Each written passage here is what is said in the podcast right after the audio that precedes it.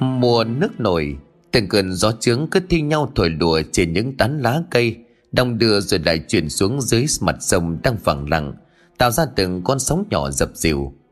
Xóm lá đang im đềm giấc ngủ, Cảnh vật xung quanh cũng chìm trong bóng tối lờ mờ heo hắt. Duy nhất bên trong ngôi nhà mái ngói khá khang trang, Còn leo lắt ánh đèn dầu. Có một giọng nói vang lên lúc này của một người đàn bà trung tuổi.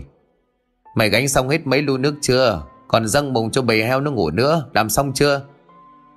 Rồi lại có một giọng nói nhỏ nhẹ khắc cất lên trả lời. Đó là giọng của một cô con gái.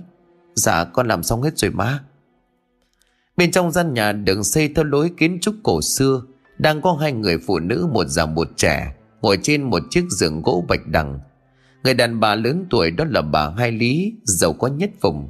Còn người ngồi phía sau lưng đang đều tay đấm bóp cho bà, Là đứa con dâu tên Mỹ Lệ. Lệ năm nay mới ngoài 20 Cô về làm dâu nhà bà Hai Lý cũng gần hơn 6 năm. Năm đó cô lấy chồng khi mới vừa 17 Cái độ tuổi còn non nớt và ngây thơ chưa từng nếm trải sự đời. Nhà của Lệ nghèo quanh năm làm lụng cắm mặt ngoài ruộng đồng Cũng không đủ cơm gạo mà ăn, Lại còn thêm cha bệnh. Lệ không có má Má của cô mất sớm cho nên nhà chỉ có hai cha con sống nương tựa vào nhau. Năm Lệ vừa mới tròn 15 tuổi, Cha cô đột ngột qua đời vì không thể nào chống chọi lại với căn bệnh phổi hiểm ác. Do đêm ngày làm việc lao lực, Vì vậy có tiền chôn cất cho cha Lệ phải bán thân và làm con ở cho nhà bà Hai Lý. Nhà của bà Hai Lý thì có độc nhất được một thằng con trai, Nhưng trái tính trái nết. Ỷ được cưng chiều nên suốt ngày chỉ ăn chơi lêu lầm, Không biết phụ giúp gì. Nhà thì trồng ruộng cỏ bay thẳng cánh Thế nhưng bà Lý chỉ có thể thuê người làm Chỉ trông mong gì được thằng con trai. Mới bừng mắt ra là đã ra ngoài đường tụ tập bạn bè, Rồi bày ra đủ thứ các trò đàn đúng Trên nó có bao giờ quan tâm hay lo lắng gì tới chuyện nhà cửa đâu. Lệ vốn là một người con gái nông thôn quen với cảnh chân lấm tay bùn, Cho nên ngày cô về ở đợ nhà bà Hai Lý, Thì tất cả mọi chuyện trong nhà cô đều làm rất gọn. Bà Lý nhịn lệ mặc dù còn nhỏ nhưng lại giỏi giang tháo vát như vậy, Thì hết sức vừa bụng. Lâu lâu cũng thưởng riêng cho lệ vài đồng bạc rồi muốn mua gì thì mua. Rồi đến năm lệ 17 vào một đêm tối trời Cũng bên ngọn đèn dầu leo lắt. Lệ đang nằm trong gian bếp ngủ ngon lành, Thì bất ngờ bị một người đàn ông lao vào cướp đi đời con gái. Lúc đó cô vì sức yếu tay mềm nên không thể nào chống đỡ. Nhưng trong bóng tối lờ mờ cô vẫn nhìn rõ được Khuôn mặt của người đàn ông đê tiện trên mình Còn nồng nặng hơi men. Đó chính là con trai của bà Hai Lý Tên gọi là Vĩnh Thành. Vì tránh để cho bà con xóm giềng gần sát đàm tiếu, Bà Lý buộc lòng phải cưới lệ cho con của mình. Vì lúc bấy giờ pháp luật đã có sự thịnh hành. Vĩnh Thành lúc đó thì còn quá trẻ. Thấy lệ đẹp với còn xanh non, Cho nên cũng thuận lòng mà cưới. Với lại cũng nghĩ thôi thì thả cưới con gái ngoan hiền vẫn hơn là sau này cưới phải một cô vợ không biết làm gì. Hoặc là có cái tính tiểu thư khó chịu, khó dạy, Theo như lời của bà Hai Lý. Mấy năm sau đó, Lệ sanh cho nhà chồng được một cô con gái có khuôn mặt xinh đẹp tựa thiên thần. Nhưng cả chồng với mẹ chồng đều tỏ ra rừng rưng. Vì thứ họ muốn là một thằng con trai, Một đứa cháu đích tôn để nối dõi tông đường.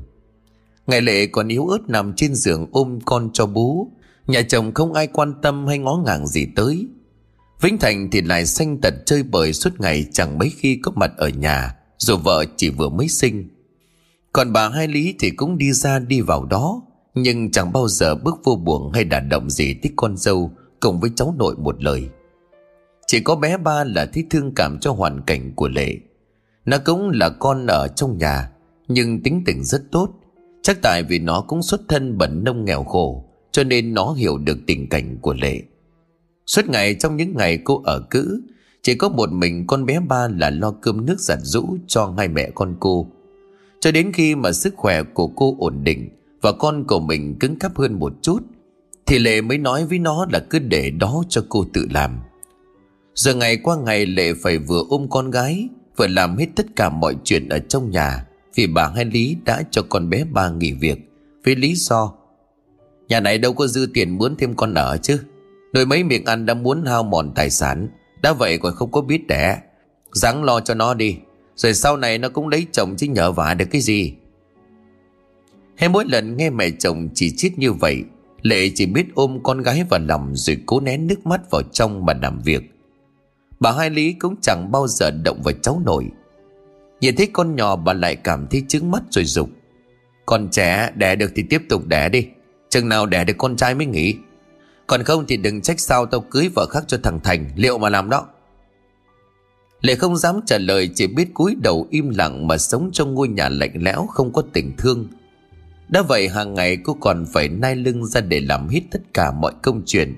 Xong rồi lại quay ra chăm sóc cho đứa con gái nhỏ. Hầu như không có phút giây nào mà Lệ được nghỉ ngơi, Hay có thời gian cho một giấc ngủ trọn vẹn, Bởi cô chỉ có một mình. Trên chiếc giường rộng rãi lúc này, Lệ vẫn còn đang đều tay đấm bóp cho mẹ chồng. Vừa trả lời xong thì đúng là lúc Vĩnh Thành cũng bỗng từ bên ngoài cửa bước vào. Đi bên cạnh anh ta còn có thêm một cô gái lạ. Cô gái này còn trẻ, Mặc dù không đẹp bằng lệ, Nhưng cô ta lại biết cách ăn mặc và trang điểm, Cho nên trông có vẻ thời thượng. Vĩnh Thành không hề nhìn vợ, Mà chỉ nhìn bà hai lý rồi mỉm cười. Còn hiên ngang vòng tay ôm eo cô gái kia cất giọng để sảng khoái. Má, này nhà có khách à ma? Bà hai lý ngước mắt nhìn con trai Hình như cũng nhận ra điều gì cho nên điếc nhìn quan lệ một cái rồi nói Đi đâu thì đi Chứ đừng có về đây rồi làm vậy Tao không có đồng ý đâu đó. Vinh Thành biết là mẹ của mình đang lo ngại điều tiếng. Anh ta mỉm cười nắm tay cô gái kia Rồi lại lên giọng giới thiệu Má đây là Ngọc con gái của bác Nam Liêm Ờ là chủ tịch trên xã đó ba và nghe tới cái tên Nam Liêm, đôi mắt của bà Hai Lý đột nhiên sáng rỡ. Bà thay đổi thái độ nhanh như gió. Ngay lập tức đứng dậy miệng cười tươi như hoa. Bà Lý níu lấy tay của Ngọc cất giọng giả là vui mừng. Mèn đét ơi, hóa ra là con gái anh Nam đây hả? Hèn gì mà đẹp quá trời đó nè. Ngồi xuống đi con. Ngọc lúc này mới gật đầu mỉm cười thân thiện chào bà Hai Lý. Vĩnh Thành từ đầu tới cuối không hề ngoái nhìn lệ dù chỉ một lần. Anh ta còn thản nhiên thân mật với người con gái khác trước mặt cô, chẳng xem cô là vợ. Bà Hai Lý sau khi hỏi han xong với Ngọc mấy câu, thì lúc này mới liền quay mặt lại nhìn lệ hất hàm rồi nói. Nè, mày đi sau à, nấu một nồi cháo gà, xong dọn lên bàn rồi kêu tao. Đêm rồi làm cho nó lẹ cái tay lên, để khách người ta đợi không yên với tao đâu đó. Lệ không phải là không biết mối quan hệ giữa chồng với cô gái lạ kia, Và cô cũng không dám lên tiếng, Bởi trong cái nhà này Lệ chỉ giống như là một người ở đợ không công, Chỉ được ăn cơm ngày hai buổi Cô hoàn toàn không hề có một chút quyền hạn nào, Khác hơn là được quyền làm mẹ của đứa con gái Mà người ta không muốn thừa nhận Lệ đứng lên cúi đầu dạ nhỏ một tiếng rồi đi xuống bếp Trước ánh mắt dõi theo đầy vẻ thương cảm của Ngọc. Tới đó lệ một mình ôm con trong xó bếp. Cô đưa mắt nhìn ra ngoài bàn ăn Có ba người đang ngồi cười nói vui vẻ Mà vô thức hai dòng nước mắt bỗng lăn dài. Đứa con gái nhỏ của cô nay vừa lên ba Nó bậm bẹ được vài tiếng Nhìn thấy mẹ khóc nó liền đưa đôi bàn tay nhỏ xíu của mình Sờ vào mặt của mẹ rồi nói Mẹ, nín, ngoan. Lệ bất giác bừng tỉnh, Cô quay qua nhìn con gái. Bởi những lần mà nó khóc nhẹ Thì cô đều dỗ nó như vậy, Cho nên nó mới bắt trước nói theo. Lệ mỉm cười trong nước mắt. Cô đưa tay quyệt ngang đôi gò má của mình, Rồi nhìn con bé Hòa khẽ nói, Mẹ không được khóc, Hoa ngoan. Giờ Hoa đi ngủ để mẹ làm công chuyện, Xong rồi mẹ vô ngủ với con nghe. Con bé Hoa thấy vậy mà lại im lặng gật đầu. Hình như nó cũng biết thương mẹ. Chỉ khóc nhẹ đúng lúc chứ còn bình thường thì nó rất ngoan. Nếu không thì Lệ cũng không biết làm sao Để vừa lòng công việc nhà, Vừa phải lo cho con trong mấy năm dòng. Sau khi ăn nổi cháo gà rồi ngồi nói chuyện thêm một lúc, Vĩnh Thành mới xách theo chiếc đèn pin con cọp Để đưa Ngọc về nhà. Trên đường đi, Ngọc Minh mó qua, anh ta ngập ngừng nói, Anh Thành, chị Lệ đó có thật là chị họ của anh không? Vinh Thành nghe thích câu hỏi đó thì đột nhiên trột giả. Anh ta lúng túng vì không hiểu vì sao, đột nhiên Ngọc lại hỏi như vậy. Vì vốn dĩ năm xưa chuyện cưới lệ chỉ diễn ra trong bí mật của gia đình. Chỉ có một số ít người biết, và những người đó cũng đều nằm trong diện bà con dòng họ cả thôi. Bởi vì bà Hai Lý cũng sợ bị phanh phui, Nếu như Lệ khui ra cái chuyện bị Vĩnh Thành cước bức, Thì có mà danh tiếng của gia đình bà sẽ lụi bại Chính vì sợ cho nên bà ngai Lý mới buộc lòng cho Lệ một danh phận. Trên nào có cái lễ tổ chức ngay đám tiệc công khai gì đâu. Vinh Thành cố tỏ ra bình thường rồi cười nói Ta là chị họ của anh thật, Sao tự nhiên em hỏi vậy? Ngọc khuôn mặt thoáng buồn, Cô nói, Không có gì đâu. Tại em thấy chị tội nghiệp quá Mà có vẻ như má anh lại không có thương. Dù sao thì cũng chỉ bị lừa gạt, Cũng đâu phải là lỗi của chị ấy đâu. Bộ anh không thương chị sao hả Vĩnh Thành lúc này mới đưa người ra Anh ta không nghĩ rằng Ngọc lại để ý nhiều như vậy Sở dĩ Ngọc nói ra điều đó là bởi vì Vĩnh Thành đã nói dối cô về thân thể của Lệ. Anh ta vẽ ra một câu chuyện, Lệ chính là chị họ của mình. Vì bị sở khanh lừa gạt tình cảm cho nên đẻ ra một đứa con hoang không ai thừa nhận. Gia đình của anh ta thích thương cảm cho nên mới cho Lệ tá túc. Vì Lệ đã bị cha má từ rồi không còn chỗ nương thân. Ngọc nghe xong thì cũng động lòng chắc ẩn, Chứ cô nào biết cái kẻ sở khanh đó lại chính là Vĩnh Thành. Người mà cô đã chót lòng đem yêu sau một năm dòng, Anh ta luôn kiên trì theo đuổi. Vĩnh Thành tự nhiên trở nên ấp úng, Anh ta như cũng rất nhanh chóng lấy lại được sự bình tĩnh mà trả lời. Làm gì có đâu, Anh vẫn thương chị họ mà. Thế nhưng mà tại anh là con trai không giỏi ăn nói, Cho nên ít thể hiện vậy thôi. Em à, đừng có suy nghĩ lung tung. Ngọc nghe vậy thì cũng thôi không nói gì thêm. Hai người còn sánh bước bên nhau, Vừa đi vừa nói chuyện chẳng mấy chốc đã về tới nhà. Vinh Thành ôm lấy người yêu hôn lên chán tạm biệt, Rồi sau đó biện diện từ giã. Anh ta mỉm cười hứa hẹn. Đợi vài tháng nữa anh thu xếp chuyện nhà ổn thỏa, Thì nói à, má qua nhà để hỏi cưới em. Ngọc e thẹn cúi đầu cô mỉm cười thật tươi, để hôn lên má của Vĩnh Thành đáp trả Rồi ngượng ngùng chạy vô vào trong nhà. Vĩnh Thành ngơ ngác đứng đó nhìn theo bóng lưng của Ngọc, Mà trong lòng dâng cả một nỗi niềm hạnh phúc lâng lâng, Vì thầm tự hào về khả năng chinh phục của mình, Chỉ bằng một cái nhếch miệng cười thầm. Về tới nhà, Vĩnh Thành liền đi xuống bếp để tìm lệ. Thấy cô đang loay hoay với đống chén đĩa, giờ này vẫn còn chưa rửa xong. Anh ta đưa chân đá một nhát làm cho mấy cái chén va vào nhau loảng xoảng rồi cất giọng. Liệu mà giữ mồm giữ miệng của mày đó, Bằng không thì đừng có trách tao. Con bé Hoa đang nằm ngủ trong xó bếp, Nghe tiếng động giật mình thức giấc khóc đòi mẹ. Lệ bỏ ngang cái đống lộn xộn Rồi lật đật chạy giết vào ấm nó lên dỗ Phinh Thành nhìn thấy cảnh đó Thì lại càng thêm ngứa mắt. Anh ta bước tới định giật con bé Hoa, Thì Lệ nhanh tay giữ lại, Cô run giọng nói. Xin anh đừng đánh con. Nó còn nhỏ chưa biết gì, Nhõng nhẽo thôi, để em dỗ nó. Mày mà không dỗ được nó, Thì để tao đập chết hai mẹ con mày đó. Đúng là cái đồ nghiệp chướng mà. Lệ không dám trả lời, Cô chỉ biết ôm ghì con bé Hoa, Bởi cô sợ Vĩnh Thành tức giận Mà ra tay đánh nó. Bà Hai Lý nghe ồn nào Thì cũng từ trên nhà đi xuống và dõng dạc. Thôi, khuya rồi để cho nó ngủ đi. Mày xuống đó làm cái gì rộn ràng lên vậy? Không sợ bà con hàng xóm người ta nghe thế hả? Vĩnh Thành nghe vậy thì cũng bỏ đi lên. Nhưng trước khi đi, anh ta còn chỉ tay vào mặt của Lệ. Nhớ đó, Mày mà hé răng chuyện gì Thì đừng trách sao Ta không thông báo trước cho mày. Rất lời, anh ta liền vùng vằng bỏ lên nhà trên Với một khuôn mặt vô cùng khó chịu. Dường như sự hiện diện của ngay mẹ con Lệ trong nhà này Luôn làm cho anh ta cảm thấy bực bội, Chứ không như những ngày đầu.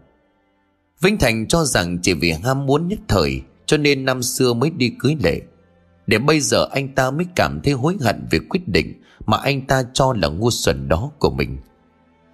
Bà Hai Lý quay phát bỏ lên nhà trên Và vẫn như Vĩnh Thành không quên quay lại nhìn Lệ rồi nói, Coi mà dỗ nó ngủ đi đó.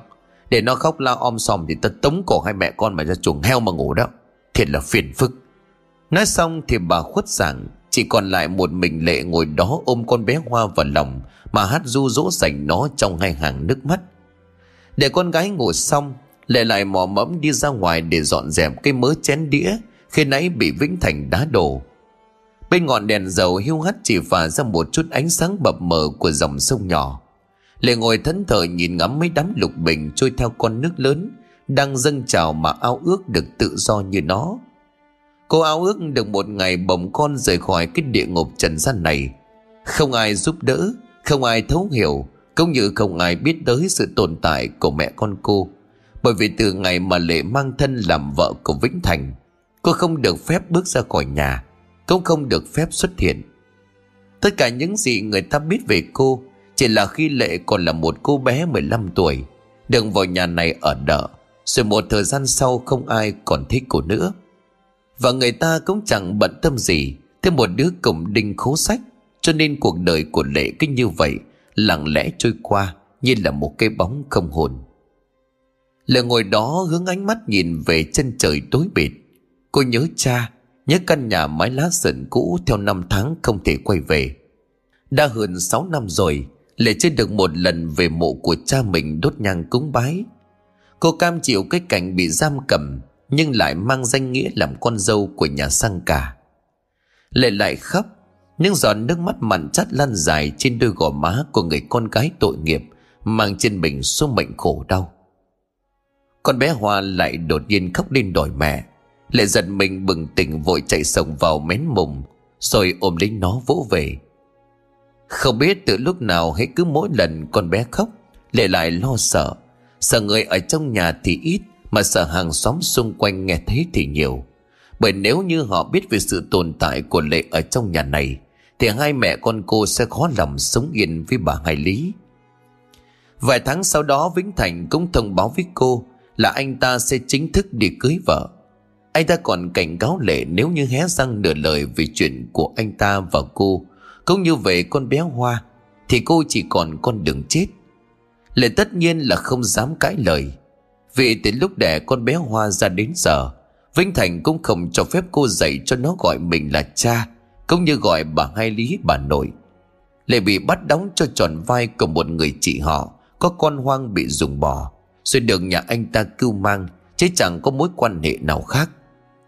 Ngày đầu tiên Ngọc về nhà, Cô nhìn thấy Lệ cứ phải vừa ôm con vừa làm công chuyện không ngơi tay, Cho nên mới liền đi xuống ân cần nhìn Lệ rồi lên tiếng. Chị Lệ Chị đi nghỉ đi để đó em làm cho. Lệ khẽ ngước mắt nhìn lên Ngọc. Đối diện với người đã cướp đi vị thế của mình, Nhưng cô không thấy giận, Vì vốn dĩ Lệ chưa từng yêu Vĩnh Thành Và cũng chưa từng mơ ước đừng có danh phận gì trong căn nhà này. Lệ mỉm cười nhìn cô dâu mới rồi trả lời, Thôi, Cô cứ lên trên nhà rồi nghỉ đi để tôi làm cho. Tôi làm mà đó giờ quen rồi có gì đâu. Nhưng Ngọc lại nhất quyết lấy cái rổ nhựa mà Lệ đang cầm trên tay, Rồi mỉm cười thật tươi nói, Em bây giờ cũng là người trong nhà mà, Chỉ cứ để em tập tành cho quen chứ. Ngọc vừa nói xong thì vô tư cầm lấy cái rổ nhựa đi tới chản úp bát để mà chất chén vào bên trong chuẩn bị lau chùi Lệ không kịp cản thì Vĩnh Thành xuất hiện. Anh ta nhìn thấy Ngọc đang đom khom bên chặn chén Thì liền quắc mắt lên nhìn Lệ. Với một khuôn mặt đang vô cùng tức giận, Nhưng không dám nói.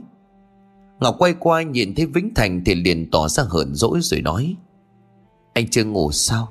Trời đất ơi, có biết bao công chuyện như vậy Mà anh cũng không kêu em xuống phụ với chị Lệ một tay. Một mình chị thì biết chừng nào mới xong, rồi còn lo cho con bé Hoa nữa chứ. Vĩnh Thành gượng cười, Anh ta không biết giải thích thế nào cho nên ngập ngừng. À Tại anh sợ em mệt đó chứ, Công chuyện thì từ từ làm có cái gì đâu. Rồi Vĩnh Thành quay qua nhìn Lệ cố gắng từ tốn nói Ồ chị đi nghỉ đi, Rồi để đó sang mai làm. Chị lo dỗ cho con nó ngủ đi.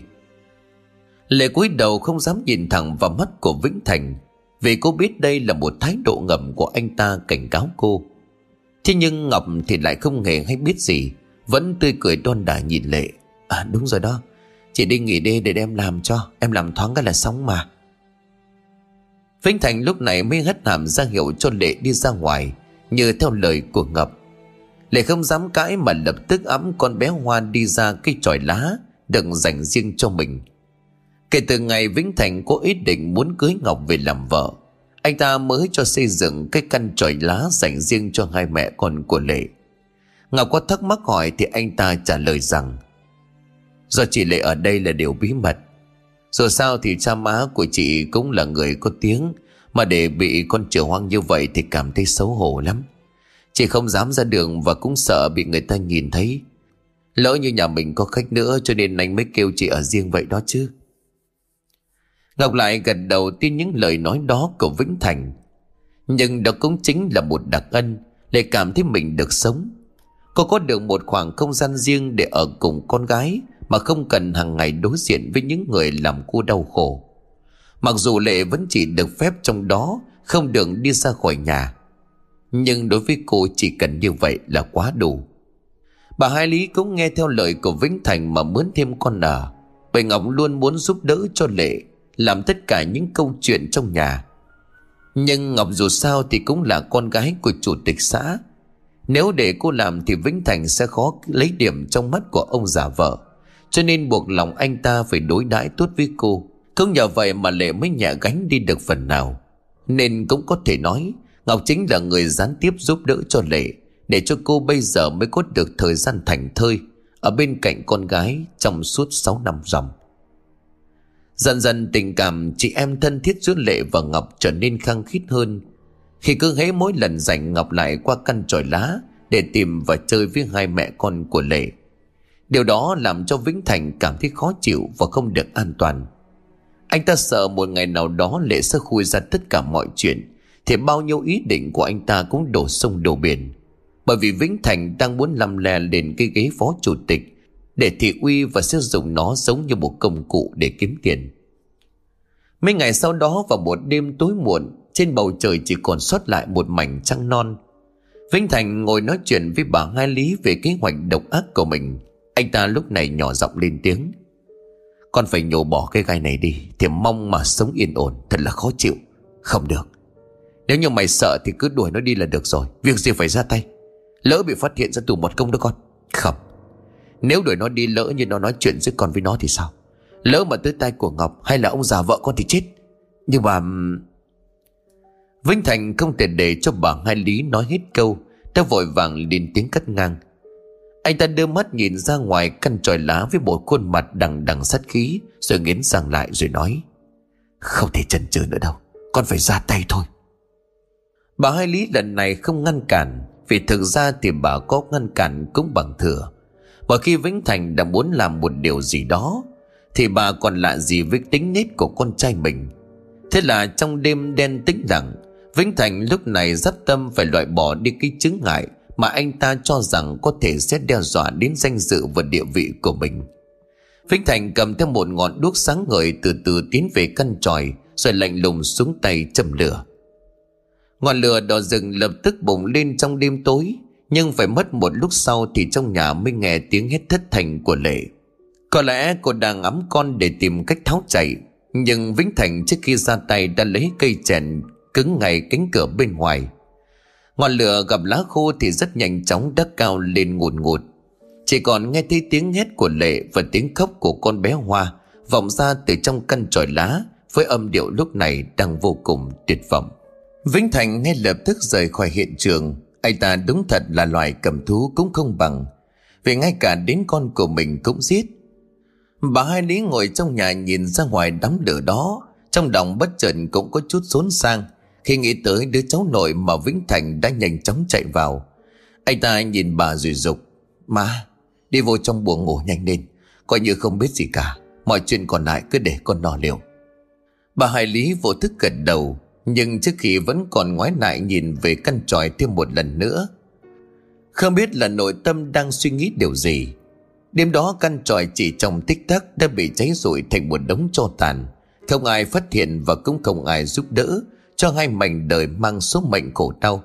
Khi chót phải xa chân vào căn nhà của những con người mang lòng dạ của một bầy ma quỷ. Duyên phận họ đối với trần gian này coi như đã hết.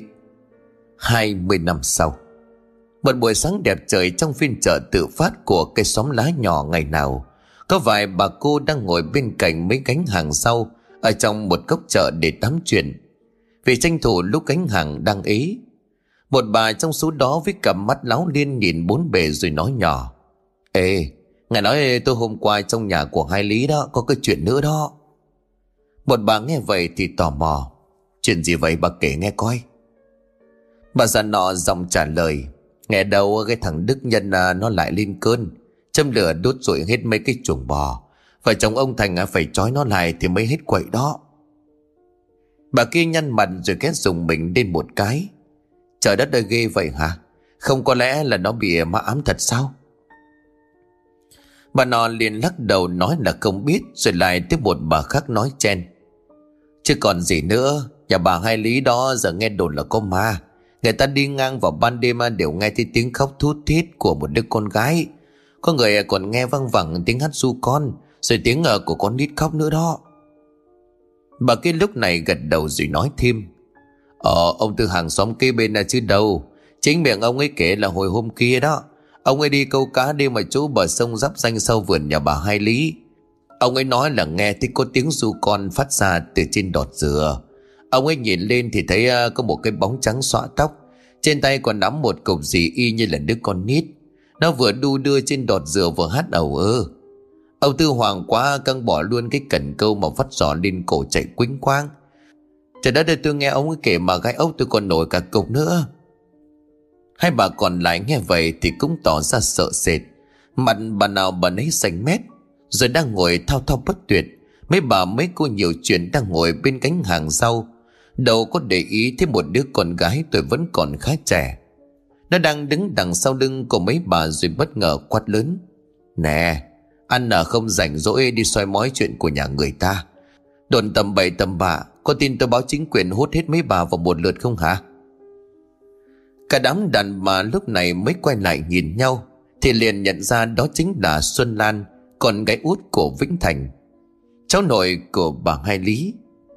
Nó đang đứng nhìn chằm chằm mấy bà cô tán chuyện về nhà nó có ma, Xem chừng nên là giận lắm. Một bà trong số thích vậy thì liền tươi cười già là rồi lên tiếng. Ủa, có Xuân Lan đó hả? Con đã mua rau hay là gì? Xuân Lan không vội trả lời mà hứa mạnh một tiếng Nó liếc đôi mắt sắc sảo nhìn một lượt hết cả đám rồi nói Mua mua cái con khỉ đó, Tôi nói lần cuối đó nha, Mấy bà mà còn ăn nói tào lao đi đồn bậy bạ nữa, Đừng có trách tôi đó biết chưa? Nó dứt lời, Xuân Lan còn nhếch mép lên một cái Rồi quay lưng bước đi thẳng. Mấy bà lúc này cũng canh chừng chờ đợi cho nó đi xa, Rồi mới dám lên tiếng. Một bà lúc này liền lắc đầu. Con quỷ nhỏ này chứ nó ỉ nhà nó giàu có. Muốn nói gì thì nói. Hỗn nao giết quen. Đáng tuổi con cháu của mình mà nó nói chuyện ngang hàng như vậy đó. Mà chuyện nhà nó xử cả cái xứ này đã ai không biết.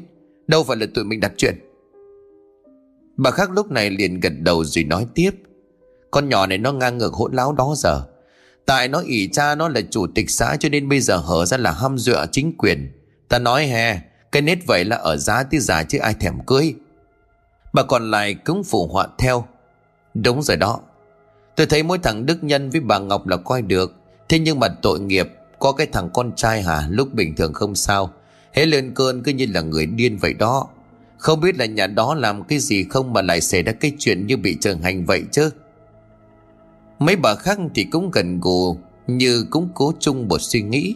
Thế rồi họ quay qua tiếp tục công việc hàng ngày của mình.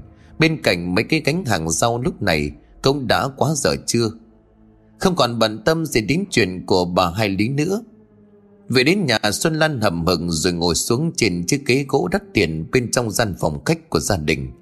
Bà Ngọc cũng vừa đúng lúc từ trong nhà đi ra.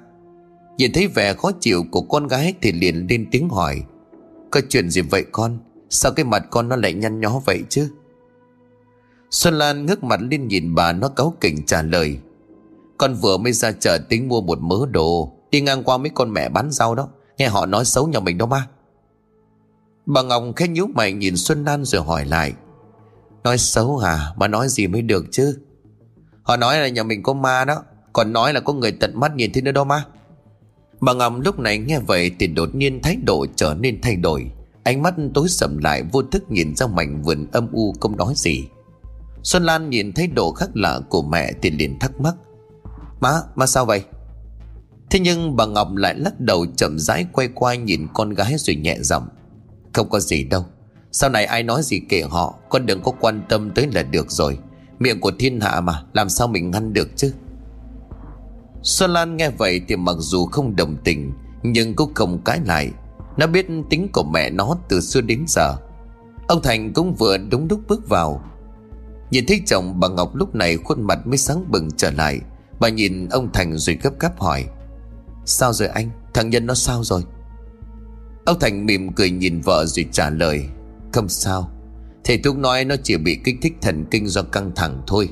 Nghỉ ngơi à, uống vài thang thuốc bổ nữa là hết đấy mà. Bà Ngọc thở phào như chút bỏ đi được gánh nặng trong lòng.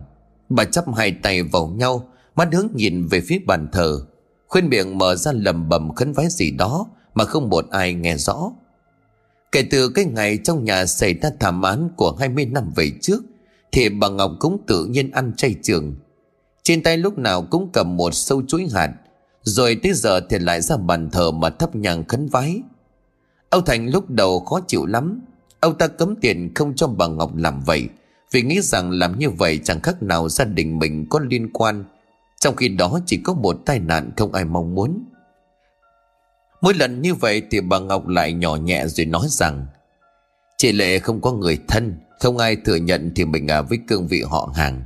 Với lại chị cũng từng ở trong nhà mình. Giờ mẹ con chỉ không may à bị nạn Thì mình à, niệm kinh siêu độ Có gì đâu mà không được chứ. Đứng trước lời lẽ đó của vợ Thì ông Thành cũng không có lời nào chống chế được Cho nên ông dần buộc chấp nhận. Sau cái đêm hỏa hoạn đó Thì Lệ cũng vĩnh viễn biến mất. Không ai tìm được xác cũng như trò cốt, Vì đã bị hòa tan vào trong biển lửa. Bà Ngọc khóc cả nước mắt Vì thương cho số phận của hai mẹ con Lệ. Bà còn đòi lập bàn thờ Nhưng cả ông Thành và bà Hai Lý Đều không cho phép với lý do rằng, Nếu cha má của Lệ mà biết, thì gia đình này không biết ăn nói làm sao. Thời gian trôi qua dần Thì bà Ngọc cũng từ từ nguôi ngoai. Hai năm sau bà hạ sinh ra đứa con trai đầu lòng và đặt tên cho nó là Đức Nhân. Rồi tiếp đến sinh đứa con gái là Xuân Lan. Mọi chuyện tưởng đâu rằng tốt đẹp mỹ mãn, Nhưng vào cái ngày mà ông Thành được bổ nhiệm lên làm chủ tịch xã, Thì đứa con trai khi đó mới vừa mới lên 10 Đột nhiên lại hóa điên. Nó ra tay đập phá mọi thứ đồ đạc trong nhà, Rồi còn luôn miệng la hết nói rằng, Nó nhìn thấy một người đàn bà trên người đầy máu, Còn ấm theo một đứa con nít. Nó nói người đàn bà đó cứ đi theo nó Rồi nhìn nó cười hoài. Đỉnh điểm là năm Đức Nhân lên 13 Nó lại hóa điên thêm một lần nữa Rồi châm lửa đốt nhà. Không may lúc đó ông Thành kịp thời ra tay dập tắt đi ngọn lửa, Cho nên cả nhà mới không xảy ra chuyện gì. Rồi cứ như vậy, cứ cách 3 năm, Thì Đức Nhân lại một lần lên cơn điên loạn. Nếu không đập đổ Thì cũng tìm cách châm lửa đốt nhà. Ông Thành phải cắt cử một người ở mạnh khỏe Đi theo để trông chừng. Chứ nếu không thì cả gia đình của ông bây giờ Chắc cũng không còn nhà để ở nữa. Nhưng cho tới tận bây giờ Thì vợ chồng của ông Thành Cũng không biết lý do Và căn bệnh của con trai mình là gì. Bình thường Đức Nhân rất hiền lành, anh cũng biết đối nhân xử thế Và có lòng thương người chứ không giống như là Xuân Lan em gái của mình. Cho nên mọi người ở trong xóm ai cũng quý mến. Và cũng thật kỳ lạ là lúc anh phát điên rồi tỉnh lại. Câu hỏi thì Đức Nhân chỉ lắc đầu nói là không nhớ gì cả. Lúc đó anh chỉ nói rằng anh cảm thấy buồn ngủ thôi. Nhưng trong cơn điên loạn, Đức Nhân luôn miệng lên tiếng chửi rủa cha và bà nội của mình. Khuôn mặt của anh nhăn nhúm đen xì, Giọng nói cũng khổ khè khác lạ. Đức Nhân cứ chỉ tay vào mặt của ông Thành và bà Hai Lý Mà trợn mắt lên rồi la hét. Đồ khốn kiếp! Hai con vật khốn kiếp, Tao phải giết chúng mày. Tao phải tế sống chúng mày để đền mạng cho mẹ con tao. Ông Thành nghe thích như vậy thì nóng mặt. Mấy lần định lao vào đánh con, Thế nhưng đều bị bà Ngọc và bà Hai Lý cản lại. Bà Ngọc vừa níu lấy tay của chồng vừa cất giọng run rẩy. Em lại anh đó. Còn nó bệnh chứ đâu phải là nó mất dạy, Thì cớ chi anh đánh nó? Đâu phải là nó cố ý đâu. Bà Hai Lý mặc dù cũng bị cháu nội chửi te tua Thế nhưng bà còn ý thức được là Đức Nhân bị bệnh, Rồi cũng đến tiếng ngăn cản ông Thành. Thôi, nó bị bệnh mày không lo kiếm thầy chữa cho nó, Lại còn tức giận gì chứ? Có phải nó muốn vậy đâu? Ông Thành nghe vậy thì bình tĩnh lại. Sự việc xảy ra liên tiếp cho đến tận giờ này, cho nên cũng đã hơn 10 năm. Vợ chồng của ông Thành cũng đã đưa con đi khắp các bệnh viện, Nhưng tất cả mọi chuẩn đoán về Đức Nhân cũng chỉ là hai chữ bình thường. Thứ hôm đó bà Hai Lý kêu ông Thành ra ngoài ngồi nói chuyện. Bà đảo mắt nhìn xung quanh trong nhà rồi nhỏ giọng. Mày tính sao chứ? Chứ để hoài vậy không ổn đâu. Không lẽ mày nhìn thằng Nhân với nghe nó nói, Mày không nhận ra chuyện gì? Mà nói vậy là sao? Thì cái chuyện của thằng Nhân, Mày không nghĩ là nó bị Con không tin. Con ta chết là hết. Huống hồ chi năm đó con cũng đã kêu thầy về chấn niệm. Thì làm sao có cái chuyện cô ta quay về Mà theo con ám được chứ? Với lại nếu muốn gì thì cô ta phải nhắm vào con. Vì cái thằng nhân thì có liên quan gì đến chuyện này? Bà Hai Lý không lạ gì cái thói ngang tàng của ông Thành, Cho nên cố gắng chậm lời để nói cho ông ta hiểu. Mày không nghe cái câu là đời cha ăn mặn để con khát nước sao? Còn nữa chứ mày không nghe thấy hàng xóm láng giềng nói gì hả? Họ nói là nhìn thấy trong vườn nhà mình có ma. Má lại đi tin mấy cái người tầm xàm đó hả? Vậy con hỏi má có ai trong cái nhà mình tận mắt thấy chưa? Toàn là những lời đồn thổi vô căn cứ. Họ thấy nhà mình có tiền, có chức, có quyền, Ghen ăn tức ở rồi tung tin đồn bậy bạ Con mà biết thằng nào nói nó, Còn bắt nó lên phường cho nó biết cảnh. Bà hai lý thở dài biết là không nói được với thằng con ngang ngược, Bà đành chép miệng. Thôi được rồi, Mày không làm thì để tao làm. Cái nhà này còn giữ được hay không thì tao cũng không chắc. Mày cứ ở đó mà cứng miệng. Nói rồi bà chậm rãi đứng lên bỏ vào trong nhà, Mà kể cho ông Thành còn ngồi đó Nói với theo mấy câu gì đó bà không nghe rõ. Đêm đó bà Ngai Lý cảm thấy trong người của mình có chút khó chịu. Có lẽ là vì tiết trời dạo này nóng nực. Bà mở cửa đi ra sau nhà để hóng gió. Vì ở sau nhà có một khoảng sân rộng, Nhìn được ra bên ngoài tới tận mé sông. Đang ngồi trên bậc thềm cửa nhà sau để tận hưởng từng cơn gió mát lạnh, Thì bà Hai Lý bất chợt giật mình vì một tiếng động lạ. Tiếng động nghe như là tiếng của một người nào đó đang chạy dẫm lên lá khô Ở phía bên hông mảnh vườn âm u. Cho nên bà liền đưa mắt nhìn ngó qua. Nhưng trời đêm lúc này lại tối đen như mực, Đâu có nhìn thấy được gì. Bà hai lý bất giác khẽ dùng mình lên mấy cái rồi thầm nghĩ trong bụng. Lẽ nào... Bà không dám nói hẳn ra miệng, Mặc dù có hơi sợ nhưng cũng sáng nán lại. Được một lúc sau thì không nghe thấy gì nữa. Bầu không gian lại quay trở về với sự im lặng. Chỉ nghe đâu đó bên trong căn buồng của Xuân Lan, Có tiếng ca cải lương trầm bổng Phát ra từ chiếc đài radio, Làm cho bà cũng cảm thấy yên bụng phần nào. Bà Hai Lý lúc này mới thằng hắt ra một hơi Rồi tự nói một mình. Chắc già rồi cho nên lỗ tài nó ngãnh ngãng. Giờ bà lại tiếp tục ngồi đó đôi mắt nhìn ra ngoài mé sông. Từng cơn gió heo hút đang thổi thốc từ dưới mặt sông lên Mang theo một hơi lạnh nhẹ nhẹ, Làm cho bà Hai Lý cảm thấy dễ chịu hơn được một chút. Bà vô thức nhắm nghiền đôi mắt lại để tận hưởng cái không khí trong lành của buổi đêm, Nơi miền quê yên tĩnh, Hòa cùng với tiếng ca cải lương mùi mẫn ngọt ngào. Bất chợt bên tai của bà Lý lúc này vang lên một giọng nói lanh lành, Là giọng nói của một người đàn bà. Mở mắt ra, Mở mắt ra. Bà Hai Lý đang chuẩn bị chìm vào giấc ngủ Vì không gian xung quanh quá êm dịu. Tự nhiên lại nghe tiếng của ai đó tươi thúc bên tai, Thế lúc này mới từ từ mở mắt ra nhìn. Đối diện với bà Hai Lý lúc này là một gương mặt trắng bệch, Hai hốc mắt thì sâu hoắm giống như hai dòng xoáy đen ngòm, Đang nhìn bà chầm chầm Từ trong khuôn miệng liên tục phả ra từng cụm khói đen, Mang theo một cái mùi hôi tanh nồng như máu.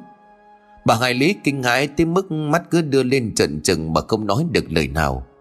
Cái thân ảnh mang theo gương mặt ma quỷ đó lúc này mới ngước lên. Nó có bộ tóc dài chạm đất, rồi khi bay mái tóc cứ xóa ra bay phất phơ trong gió, Tạo nên một hình ảnh thật dễ, Làm cho người ta sẽ bị đứng tim mà chết, Nếu chẳng may mà nhìn thấy. Hồn ma của người đàn bà lúc này bất chợt cười lanh lành. Cô ta rít lên qua kẽ răng Tạo ra một thanh âm như bắt nguồn từ một nỗi xa xăm nào đó vọng lại. Lâu rồi bà có vẻ sống còn tốt. Bà Hải Lý mặt cắt không còn giọt máu, Mặc dù đang trong cơn hoảng loạn, Nhưng vẫn nhận ra hồn mà đó là của ai. Thế nhưng không hiểu sao bà lại chẳng nói được, Bà chỉ biết há hốc miệng rồi ú ớ. Hồn ma lại cất giọng cười u mê. Tiếng nói hòa vào trong gió len lỏi truyền vào tai của bà Hai Lý. Bà muốn tìm người để chấn niệm tôi sao? Lẽ ra tôi còn chưa định tìm tới bà và tên khốn kiếp đó. Tôi phải từ từ hành hạ để cho thằng đích tôn của bà sống không bằng chết. Để cho bà nhìn thấy cảnh nó vạch trần tội ác của mẹ con bà ra sao? Thế nhưng bà đã chạm tới giới hạn của tôi, Thì cũng tới lúc bà phải trả giá rồi. Hồn ma lúc này vừa nói xong Thì liền thay đổi thái độ. Nó biến dị khuôn mặt trở thành một bộ dạng vô cùng gớm ghiếc. Đôi mắt đỏ ngầu hung dữ quắc lên nhìn bà hai lý, Như muốn ăn tươi nuốt sống bà vậy. Bà hai lý lúc này nước mắt nước mũi chảy ròng ròng, Không nói được cũng không thể chảy Chỉ biết ngồi một chỗ run lên cầm cập mà lắc đầu ngoại ngoại. Rồi vào cái lúc mà đôi bàn tay của hồn ma vươn ra, Nhắm về cổ của bà hai lý, Thì Xuân Lan bỗng vô tình từ trên nhà đi xuống. Nó nhìn thấy bà nội đang ngồi một mình toàn thân run lẩy bẩy Tưởng rằng bà hai lý bị trúng gió Xuân Lan ngay lập tức chạy tới Nắm bàn tay của bà rồi hỏi Nội, nội bị sao vậy nè? Nội đừng làm con sợ nhé nội. Nhưng bà hai lý cứ ú ớ trong miệng Chứ có nói được gì đâu. Xuân Lan nhìn thấy tình trạng đó của bà nội Thì cũng sợ xanh mặt. Nó vụn đứng lên định chạy đi kêu bà Ngọc. Thì bà hai lý bất ngờ bấu chặt vào tay của nó Ý là không muốn để cho nó đi. Xuân Lan ngồi lại xuống bên cạnh bà nội Nhưng vẫn quay mặt hướng vô trong nhà rồi kêu lớn. Cha má ơi Xuống quay bà nội bị sao nè? Tầm mấy phút sau vợ chồng của ông Thành hớt hải chạy xuống. Bà ngầm nhanh nhậu ngồi xuống bên cạnh mẹ chồng Rồi đưa tay vuốt vuốt lên ngực của bà lo lắng hỏi Má, má bị sao vậy? Rồi bà quay qua ngước lên nhìn ông Thành rồi thúc giục Anh, anh mau đưa má vô vào trong buồng nằm nghỉ để em ờ, sức dầu cạo gió cho má lẹ lên. Ông Thành gật đầu liên lịa ngồi thụp xuống đỡ lấy bà ngay lý, Rồi bỗng bà đi một bước lên trên nhà. Đâu biết được rằng ở bên trên ngọn cây dừa có một cái bóng trắng Đang đứng đó được cặp mắt đỏ ngầu nhìn dõi vào, Với một khuôn mặt vô cùng tức tối.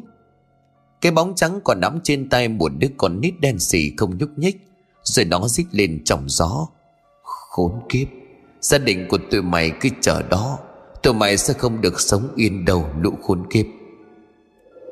Gió lúc này đột nhiên nổi lên từng cơn, Tạo ra một cỗ âm thanh nghe giống như là tiếng kêu than của các linh hồn, Không thể siêu thoát, Nay đã quay trở về để đòi mạng. Bà Hai Lý kể từ hôm đó cũng bị bệnh nằm liệt giường. Bà không nói chuyện được cũng không ngồi dậy được. Chỉ có thể hút đường cháo loãng cầm hơi sống qua ngày. Mặc dù ông Thành đã mời tới nhà không biết bao nhiêu là thầy thuốc. Vài tháng sau đó, trong lúc hai vợ chồng đang nằm trong buồng ngủ, Thì ông Thành mới khẽ quay qua nói với bà Ngọc. Tình hình mà, vậy không biết tính sao? Hay là em tính người mai mối để cưới vợ cho thằng Nhân đi? Biết đâu trong nhà có hỷ sự má khỏe lại đó. Bà Ngọc nghe vậy thì cũng gần gù. Dù sao thì Đức Nhân năm nay cũng đã 24 tuổi. Chưa tìm mức ế nhưng ở quê thì tầm tuổi này là đã lập gia đình được rồi. Bà Ngọc ngày hôm sau cũng đi ra ngoài đánh tiếng tới các bà Mai để tìm một nàng dâu. Vậy mà ngay ngày hôm sau đã có sự phản hồi. Một bà chuyên làm mai mối cho các gia đình giàu có trong vùng tìm tới. Gặp bà Ngọc thì liền tươi cười mau mắn rồi mở lời. Ta nói cái chỗ này rất là xứng. Con gái của một thương gia, giàu lắm mà lại còn đẹp người đẹp nết. Thế nhưng mà có điều bằng tuổi với cậu nhà Không biết uh, bà đây có ưng không? Bà Ngọc vốn nghĩ có người chịu lấy con trai của mình đã là cái phúc. Bởi đức nhân thì trong người có bệnh Mà cả cái xứ này ai cũng biết hết. Bà chỉ sợ người ta nghe vậy Thì không ai muốn gả con gái về làm dâu cho nhà mình mà thôi. Nay vừa có chỗ Lại còn nghe nói đẹp người đẹp nết nữa Thì bà Ngọc mừng lắm. Bà gật đầu rồi trả lời À được chứ Nhà nó ở đâu? Ngày mai chị dẫn tôi tới nói chuyện với người ta luôn nghe. Bà Mai cười hề rồi gật đầu lia lịa. Rồi vài tháng sau thì đám cưới cũng được diễn ra Trong sự chúc mừng của tất cả bà con họ hàng hai bên. Chỉ có bà Hai Lý là còn nằm một chỗ, Nhưng trong ánh mắt của bà cũng hiện lên một nét vui. Âu Thành nhìn thấy sự khởi sắc đó của bà Hai Lý Thì trong bụng cũng mừng thầm. Nói với con dâu là hãy thường xuyên vào buồng để trò chuyện với bà nội để cho bà được vui vẻ nhanh chóng hồi phục. Bích Hạnh, con dâu của ông Thành nghe vậy, Thì lễ phép gật đầu nói với cha trầm: Dạ con biết rồi cha. Gia đình của ông Thành lại tiếp tục cuộc sống bình thường, Chỉ khác là bây giờ có thêm một thành viên mới. Bích Hạnh tuy ngang hàng tuổi với Đức Nhân, Nhưng nhìn cô rất trẻ, Khuôn mặt thì hiền lành phúc hậu, Còn được cái tánh ăn nói nhỏ nhẹ, Làm cho bà Ngọc hết sức vừa lòng một tháng sau khi về làm dâu tại gia đình nhà bà Hai Lý, Và một đêm nọ Bích Hạnh đang ngồi ở ngoài sau nhà hóng mát, Hướng ánh mắt nhìn ra ngoài mé sông, Thì cô nhìn thấy một người đàn bà ăn mặc rách rưới, Trên tay còn nắm theo một đứa nhỏ chắc chỉ tầm 2-3 tuổi. Người đàn bà xuất hiện với gương mặt tái nhợt từ từ đi tới gần Bích Hạnh, Cô ta cất giọng run rẩy. Cô gì ơi, Làm ơn à, cho tôi xin chén cơm, tôi đói quá. Bích Hành không ngần ngại liền gật đầu, Còn xuất sắng rồi hỏi, Nhà chị ở đâu? Ban đêm ban hôm à, sao lại ấm con đi lang thang vậy chứ? Người đàn bà lúc này liền chậm rãi trả lời, Nhà tôi ở trên đầu xóm lá, Mà bị người ta đốt cháy. Giờ hai mẹ con tôi không biết đi đâu về đâu. Cô làm ơn tương tình cho mẹ con tôi xin chén cơm lót dạ Bích Hành nghe vậy thì lập tức chạy vội vào trong nhà. Cô lụng nồi cơm nguội lấy thêm một ít cá kho, Để vào sau đó chạy ngược trở ra để tìm người đàn bà, Nhưng không thấy cô ta đâu nữa. Bích Hạnh ngó nhìn giáo giác xung quanh Nhưng bốn bề lúc này, Chỉ là một khoảng không gian tĩnh lặng tối om. Chỉ nghe thấy tiếng gió thổi rì rào chạy dọc theo mé con sông, Mang theo cái hơi lạnh đến giận người. Bích Hạnh cảm thấy thật kỳ lạ, Nhưng rồi cũng đóng cửa nhà Để đi vô vào buồng của bà Lý. Bà ta lúc này đang ngồi dậy. Nói được vài tiếng chắc nhờ Có đứa cháu dâu đêm ngày vào ngàn huyên tâm sự. Bích Hạnh đang nói chuyện với bà Hai Lý Thì đột nhiên nhớ lại chuyện vừa rồi. Cô liền đem kể lại cho bà nội chồng nghe. Nhưng khi bà hai nghe xong Thì khuôn mặt lại tự nhiên biến sắc. Bà hai Lý nhìn đăm đăm vào Bích Hạnh Miệng lắp bắp chỉ nói được vài từ. Mà đừng ra đó, Cô ma. Bích Hạnh cái nhíu hai hàng lông mày lá liễu, Cô nghiêng đầu nhìn bà hai Lý rồi thắc mắc. Nội nội nói gì vậy? Ma ma gì ở đâu? Bà Hải Lý tự nhiên bị á khẩu và trợn tròn mắt lên, Rồi từ từ quay đầu nhìn ra ngoài cửa sổ. Nơi trông ra mảnh vườn có căn tròi lá năm xưa của Lệ. Nhưng bà không nói được một lời nào Mà cứ ú ớ trong miệng. Bích Hành thấy vậy thì chạy tới đi gọi trầm Đức Nhân đang ở trong buồng đọc sách. Nghe thấy vợ gọi thì cũng tất tả chạy qua. Sau đó anh từ từ đỡ bà hai Lý nằm lại xuống giường rồi nhẹ lời chấn an. Thôi nằm nghỉ đi, Để mai con nói cha kêu thầy thuốc tới khám lại cho nội Nội dáng ngủ đi nghe. Nói xong Đức Nhân cũng nắm lấy tay của vợ đi về buồng. Bà hai Lý lúc này bất lực đưa mắt nhìn theo hai đứa cháu nội, Nhưng không gọi được. Bất giác ngay hàng nước mắt của bà bỗng lăn dài ướt đẫm cả khuôn mặt nhăn nheo, Vì tuổi già cộng với thời gian đã trôi qua theo từng năm tháng Đêm sau đó, Bích Hạnh lại cố tình đi ra ngoài cửa để mà ngồi hóng mát. Nhưng ý định của cô là muốn chờ đợi xem người đàn bà tối hôm qua có tới nữa hay không. Bích Hạnh ngồi đó hơn một giờ đồng hồ rồi vẫn không thấy gì. Cô ngáp dài vừa định đi lên vào trong nhà thì đột nhiên nghe có một giọng nói trầm bổng cất lên ngay sát bên cạnh. Cô dì ơi, cho tôi xin ly nước được không tôi khát quá. Bích Hạnh quay người lại. Vẫn là người đàn bà tối hôm qua trên tay còn ấm theo đứa nhỏ. Nhưng Bích Hạnh không thể nhìn thấy rõ được mặt mày của nó Cô lúc này mới khép mỉm cười nhìn người đàn bà Nhưng mà tuyệt nhiên không hề hỏi về chuyện hôm qua Và lý do vì sao cô ta lại biến mất Bích Hạnh chỉ khẽ gật đầu rồi nói nhỏ À được, Chị chờ tôi một chút Bích Hạnh nói xong liền quay người đi trở vào trong nhà Nhưng cô đi rất chậm Cô ý lách mình qua một bên để tránh ngọn đèn dầu Nhưng Bích Hạnh không phải đi vào nhà lấy nước, mà lại cố tình đứng nép đằng sau cánh cửa. Cô ghé sát tay vào cửa đưa mắt nhìn ra ngoài. Ánh sáng từ ngọn đèn dầu lúc này đừng hắt ra. Ngay lúc này Bích Hạnh đột nhiên đưa đôi bàn tay vội che lấy miệng của mình để cố không phát ra tiếng kêu thẳng thốt. Vì cô nhìn thấy một điều, người đàn bà đang đứng ở ngoài kia không có bóng. Bích Hạnh không thể nào tin vào mắt của mình.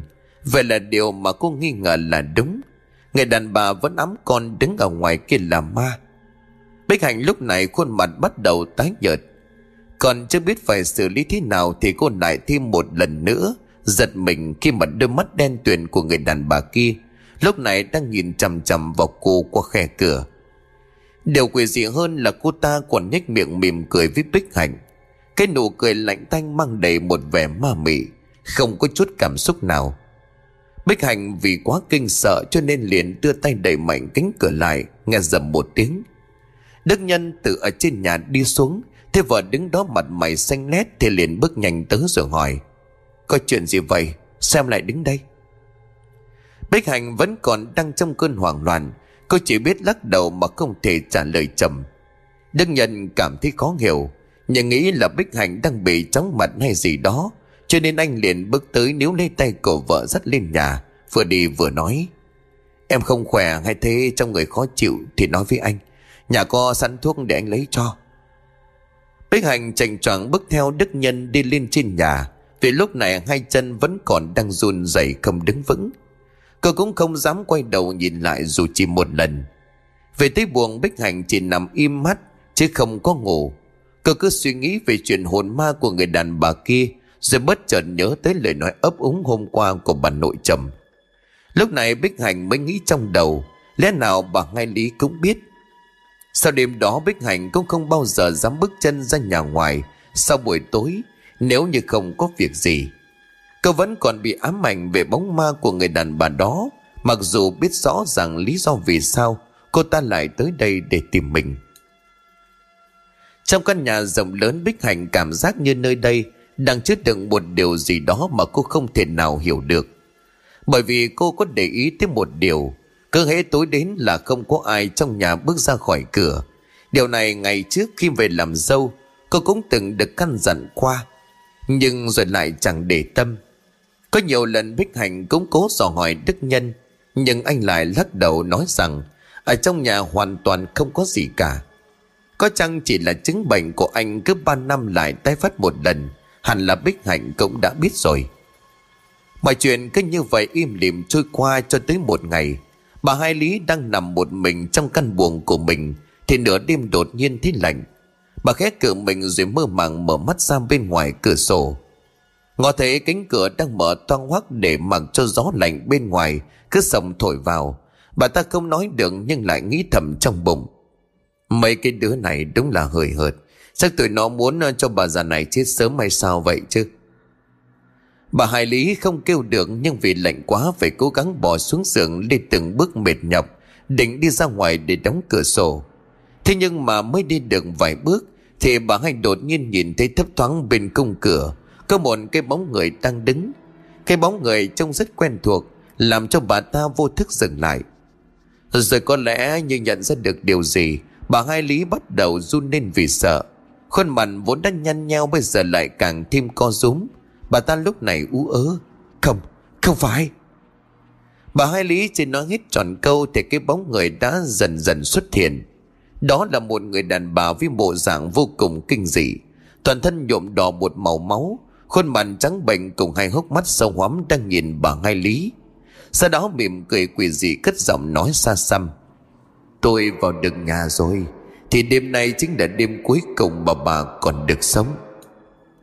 Bà hai lý vì quá kinh hãi mà quỵ luôn xuống nền nhà, Toàn thân run lên bẩn bật, Miệng vẫn mấp máy mấy chữ không kêu được. Hồn ma lúc này trần trừng hai mắt Nó ré lên một chàng rồi ngay lập tức lướt tới bấu mạnh năm món tay vào cổ của bà Hai Lý. Chỉ trong tích tắc, bà ta đã nằm im bất động dưới sàn nhà. Nhưng đôi mắt thì lại mở to như là vẫn còn chưa tin vào cái điều mình đang chứng kiến. Sáng sớm, Xuân Lan vào trong buồng để thăm bà Hai Lý, thì phát hiện ra bà nội đã chết. Nó hoảng hốt kêu lên đầm nhà thì tất cả mọi người mới đồng đoàn chạy vô vào. Thế nhưng lại vắng mặt ông Thành, vì ông ta đi lên xã làm việc từ lúc trời còn tờ mờ sớm. Bà Ngọc lao tới bên mẹ chồng để kiểm tra, Thì đúng thật bà Hai Lý đã tắt thở. Bích Hạnh vội vàng chạy đi đánh điện cho chồng quay về. Còn lại cả nhà thì quây quần bên cái xác đã lạnh tanh của bà Lý mà kêu khóc. Đám tang diễn ra trong vòng có một ngày rồi hạ huyệt. Cũng không hiểu sao mà xác của bà Hai Lý bốc mùi hôi tanh nồng nặc đến như vậy Mặc dù chỉ mới chết có một ngày Ông Thành với cả nhà bàn nhau sẽ đưa linh cứu của bà hai đi chôn cất sớm để tránh tình trạng bà con hàng xóm có những lời lẽ không hay. Đám tang của bà hai Lý vừa xong, một tháng sau đó thì tới lượn của con Xuân Lan bị trượt chân ngã xuống ảo chết, sắc nổi lệnh bệnh cả lên. Bà Ngọc khóc dòng tim mức xỉu lên xỉu xuống mấy lần vì quá thương con gái. Ông Thành thì cũng vô cùng đau xót, nhưng dù gì cũng là đàn ông, cho nên vẫn còn giữ được bình tĩnh. Cố gắng lo liệu cho đám tang của con gái mình được chu toàn hết mức có thể Trong lúc gia đình còn chưa hết nỗi bàng hoàng Vì sự ra đi bất ngờ của bà hai Thì cái chết đột ngột của Xuân Lan Thì vào một đêm trăng sáng Đức Nhân lại lên cơn điên loạn Mặc dù còn chưa tới thời hạn 3 năm, Anh vùng tay đập phá mọi thứ đồ đạc trong nhà. Đôi mắt trợn trừng lên gặp ai cũng lao vào đòi giết. Ông Thành phải điều động năm sáu người đàn ông cao to, Vốn là lính cấp dưới của mình tới để khống chế trói cô Đức Nhân vào một góc. Sau đó mới chỉ tay vào mặt của anh mà nói lớn, Thằng trời đánh này, Mày bệnh thật hay là bệnh giả? Hay là mày cố ý giết chết tao Để mày hưởng cái gia sản này? Nhưng khi ông ta vớt bước tới gần Thì bị Đức Nhân cắn đầu lưới Ngầm máu phun ngay một phát vào mặt. Anh gầm người trong cổ họng, Khốn kiếp, Mày là một thằng sở khanh, Mày giết chết con mày mà mày không cảm thấy lương tâm cắn rứt sao? Âu Thành nghe không hiểu, cứ nghĩ Đức Nhân vì bệnh, Cho nên mới cho rằng mình muốn giết chết anh, Cho nên lắc đầu lựa lời khuyên, Không, Cha đâu có muốn làm hại con, Cố gắng bình tĩnh cho sẽ tìm cách chữa trị cho con. Đức Nhân nghe vậy không những không bình tĩnh, Mà còn trở nên kích động. Anh gầm lên như một mãnh thú trong trạng thái vô cùng tức giận. Nếu như không bị trói, Chắc có lẽ anh lao ra giết chết ông Thành. Bích Hạnh thấy tình hình khẩn cấp như vậy, Cô sợ chồng của mình sẽ điên Mà đột tử cho nên liền chạy ra sau nhà, Lấy một cành sâu tầm Rồi lao vào quất túi bụi vào người của Đức Nhân. Vừa đánh cô vừa luôn miệng làng hết. Cút đi, Tránh xa chồng tao ra Đồ ma quỷ khốn kiếp. Đức Nhân bị ăn liền mấy roi dâu vào đầu, Thì đột nhiên hai mắt trợn ngược. Anh ngước mắt lên vài cái rồi ngoẹo cổ qua một bên bất tỉnh nhân sự, Không biết trời trăng bầy gió là gì. Ông Thành lúc này mới lao tới đỡ con trai. Sau ngày Đức Nhân kẻ thẳng đi vào buồng, Rồi mới quay người nhìn Bích Hạnh lên tiếng. Con dáng chăm sóc cho nó Cố đợi sáng mai cha đi mời thầy thuốc, Chứ bây giờ cũng tối rồi. Bích Hạnh gật đầu vâng giả dạ, Cô lập tức ngồi xuống bên cạnh chồng Đưa tay sờ vào chán anh Với một khuôn mặt đang vô cùng lo lắng. Ông Thành chưa vội ra ngoài Ông im lặng một lúc Như đang suy nghĩ điều gì rồi mới chậm rãi lên tiếng hỏi con dâu. Mà tại sao con lại biết tí chuyện dùng dâu tằm ai bày cho con? Bích Hạnh không dám nói là mình đã từng thích ma Cho nên mới nghi ngờ bệnh của Đức Nhân chính là do ma ám Cô liền ngập ngừng trả lời. Dạ con không biết. Hồi đó con thấy người ta làm vậy cho nên con làm theo thôi cha. Không may là chồng con không sao. Âu Thành nghe vậy thì gật đầu không hỏi gì thêm. Bà Ngọc lúc này từ bên ngoài chạy vào. Nhìn thấy con trai đang nằm mê man bất tỉnh trên giường, Thì lại liền run ròng khóc lóc. Ông Thành biết là dạo gần đây tình trạng sức khỏe của vợ mình không ổn định, Vì trong nhà xảy ra quá nhiều chuyện. Ông ta vội vã nắm lấy bàn tay của bà dịu giọng chấn an.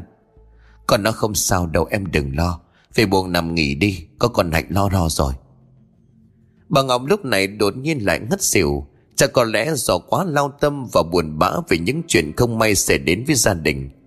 Ông Thành lúc này hoảng hốt ôm lấy vợ, rồi đưa bà Ngọc về trong buồng. Còn lại Bích hạnh ngồi đó nhìn theo cũng vô cùng lo lắng, nhưng lúc này cô không thể bỏ mặc chồng mà chạy qua để lo cho mẹ chồng cho được. Một tháng sau đó, Bích Hạnh nói với ông Thành là sẽ đưa bà Ngọc lên chùa ở ít hôm để cho bà có thể tĩnh tâm mà bớt đi thời gian suy nghĩ vì ở nhà là bà sẽ lại nhìn lên những tấm di ảnh rồi cứ khóc sụt sùi. Ông Thành tất nhiên là gật đầu ủng hộ còn căn dặn con dâu. Nhớ lời lời khuyên bảo an ủi mẹ con. Dạ con biết rồi cha. Hai người đi rồi căn nhà chỉ còn lại một mình ông Thành vì đức nhân kể từ hôm phát bệnh cũng đừng đưa lên trạm xá ở dài hạn mật tịnh dưỡng cho tới tận bây giờ. Đêm ở trong xóm lá này vô cùng yên tĩnh, Từng cơn gió nhẹ lùa thổi qua mấy hàng cây dừa, Cao vút tạo nên những âm thanh xào sạc nhẹ nhàng, Như những bản dân ca ngọt ngào êm dịu, Khiến cho ai nghe cũng đều cảm thấy yên bình Ông Thành nhấp một ngụm trà ngồi bệt xuống gặp bên ngoài khoảng sân, Trước ánh mắt nhìn cảnh vật trong tâm trí lúc này bất chợt hiện lên hình ảnh của những người thân Đã vĩnh viễn ra đi, sau đó lại khét thở dài âu Thành không quen với sự tĩnh lặng ở trong nhà như thế này, cho nên cảm thấy khó ngủ. Ông ta cứ ngồi nhấp từng ngụm trà cho đến khi cạn sạch, rồi mới chậm rãi đứng lên định quay bước bỏ đi. Thì bất chợt nghe thấy có một giọng nói của một người đàn bà nào đó vang lên bên ngoài cánh cầm. Ông ơi, Làm ơn cho tôi tá túc một đêm với Mẹ con tôi lạnh quá. Ông Thành quay lại đưa mắt nhìn ra thấy một người đàn bà, Trên tay còn ấm theo một đứa con nít. Cô ta ăn mặc rách dưới xùy xòa. Thế nhưng vì khoảng cách khá xa, Cho nên ông Thành không nhìn rõ được khuôn mặt. Ông ta nhíu mày rồi nói vọng ra. Ai vậy? Giờ này sao còn đi làng vàng ở ngoài đường? Không có sợ con nít nó lạnh hả? Người đàn bà cứ đứng đó im lặng. Ông Thành tưởng đâu là mình nói nhỏ quá, Cô ta không nghe thấy. Cho nên liền hỏi lại, Ai vậy? Người đàn bà vẫn không trả lời. Lúc này thì ông Thành mới cảm thấy tò mò, Quên mất chuyện ban đêm không được bước ra ngoài, liền đi một mạch. Khi mà khoảng cách lúc này đã đủ gần, Nhưng ông Thành vẫn không thể nhìn thấy được khuôn mặt của người đàn bà, Vì mái tóc của cô ta che kín đi gần phân nửa. Ông Thành lúc này có vẻ hơi bực, Cho nên hỏi lại thêm lần nữa, Ai vậy? Sao hỏi không có trả lời Đứng đây làm cái gì hả? Người đàn bà lúc này lên tiếng giọng nói đầy xa xăm Ông quên tôi rồi sao? Ông Thành nghe khá là rõ, Nhưng vẫn không thể nhận ra người đứng trước mặt mình, Bởi cô ta đang cúi đầu xuống thấp Ông ta lại nói, Cô là ai? Người đàn bà cất giọng cười nhẹ Tiếng cười của cô ta mang âm điệu lạnh lùng, Hòa vào cơn gió của buổi đêm nghe vô cùng ai oán Ông Thành khẽ nhíu mày người đàn bà lúc này chậm rãi ngước lên Mang theo cả một nụ cười thiên lương ẩn hiện trên gương mặt trắng xanh Còn đậm nét đau thương. Ông Thành vô cùng kinh hãi vì nhận ra Người đang đứng trước mặt của mình. Ông ta mở to đôi mắt nhìn còn miệng thì ấp úng. Là, là cô? Người đàn bà bất chợt cười ré lên. Cô ta thay đổi sắc mặt rất nhanh Biến thành một bộ dạng vô cùng kinh dị Với hai trong mắt lồi hẳn ra ngoài đung đưa qua lại. Ông Thành vì quá kinh hãi mà vội vàng lùi lại, Rồi vấp chân té nhào xuống đất. Giọng của ông ta tiếp tục run rẩy. Cô, Tại sao cô lại Hồn ma của người đàn bà lúc này thò tay vào ổ bụng, Lôi ra một đứa bé con đen xì, Nhưng không hề cử động. Cô ta cầm đứa nhỏ trên tay rồi chìa ra, Như để cho ông Thành nhìn thấy rõ. Cô ta khóc giấm dứt Dòng hòa vào trong gió. Nó chết rồi, Là ông đã giết nó, Ông ác lắm. Ông Thành từ trước tới giờ vẫn không thể tin vào chuyện ma quỷ mà luôn làm theo ý của bà Hai Lý. Thế nhưng ngay lúc này thì mọi định kiến của ông đã hoàn toàn thay đổi khi chứng kiến về cảnh tượng ở ngay trước mặt. Còn chưa kịp phản ứng thế nào thì hồn ma của người đàn bà kia lại phát lên cười như điên dại. Cô ta lại thay đổi thái độ từ bi thương chuyển qua giận dữ rú lên lành lành. Khốn kiếp, mày phải trả mạng lại cho mẹ con tao. Rất lời, cô ta liền thẳng tay ném đứa nhỏ về phía của ông Thành. Ông Thành theo phản xạ đưa hai bàn tay ra đỡ. Nhưng đứa bé đó chạm vào tay của ông ta, thì lại hóa thành một thứ chất lỏng đỏ tươi tanh đồng màu máu. Ông Thành vô cùng khiếp đảm liền cố gắng đứng dậy, chạy sông vào trong nhà rồi với tay đóng sầm cửa lại. Trong căn nhà hoàn toàn vắng vẻ lúc này, nó yên tĩnh đến mức còn nghe thấy cả tiếng tim đập thình thịch Ông ta cố gắng hít thở thật sâu để chấn tĩnh, Sau đó tự nói, Chẳng là ảo giác thôi, Trên đời này làm gì có ma chứ Ông Thành lắc cái đầu thật mạnh như để xua đi ý nghĩ về sự việc mới xảy ra. Đang định bụng đi về hướng buồn ngủ, thì ông ta bất chợt giật mình khi trông thấy Bích Hạnh đang ngồi xoay lưng lại trong căn buồng không đóng kín cửa của vợ chồng cô. Lấy làm ngạc nhiên vì chẳng phải mấy lúc chiều Bích Hạnh đã dẫn vợ ông đi lên chùa Sao bây giờ lại ngồi trong nhà? Cô về từ lúc nào cơ chứ? Ông Thành vì lo lắng và tò mò Cho nên nhanh chóng bước vào trong buồng Ông hỏi lớn. Hành, con về đây từ lúc nào vậy? Sao cha không biết? Còn mẹ con đâu? Nhưng Bích Hành không trả lời. Cô vẫn ngồi quay lưng lại với ông. Ông Thành lúc này hỏi tính hai ba lần. Không thấy con dâu có động thái gì. Thì liền cảm thấy tức giận. Cho rằng Bích Hạnh hỗn láo Cho nên mới bước tới nắm lấy vài cô rồi xoay lại nạt. Nè Tao hỏi sao không có trả lời? Ai dạy mày cái thơ mất dạy đó hả? Thế nhưng ông Thành lại bị khuôn mặt của Bích Hạnh dọa trong một phen khiếp vía liền bật ngửa người ra đằng sau mấy bước. Ông ta nhận ra khuôn mặt này đó chính là khuôn mặt của Lệ. Cô, cô là... Sao hả?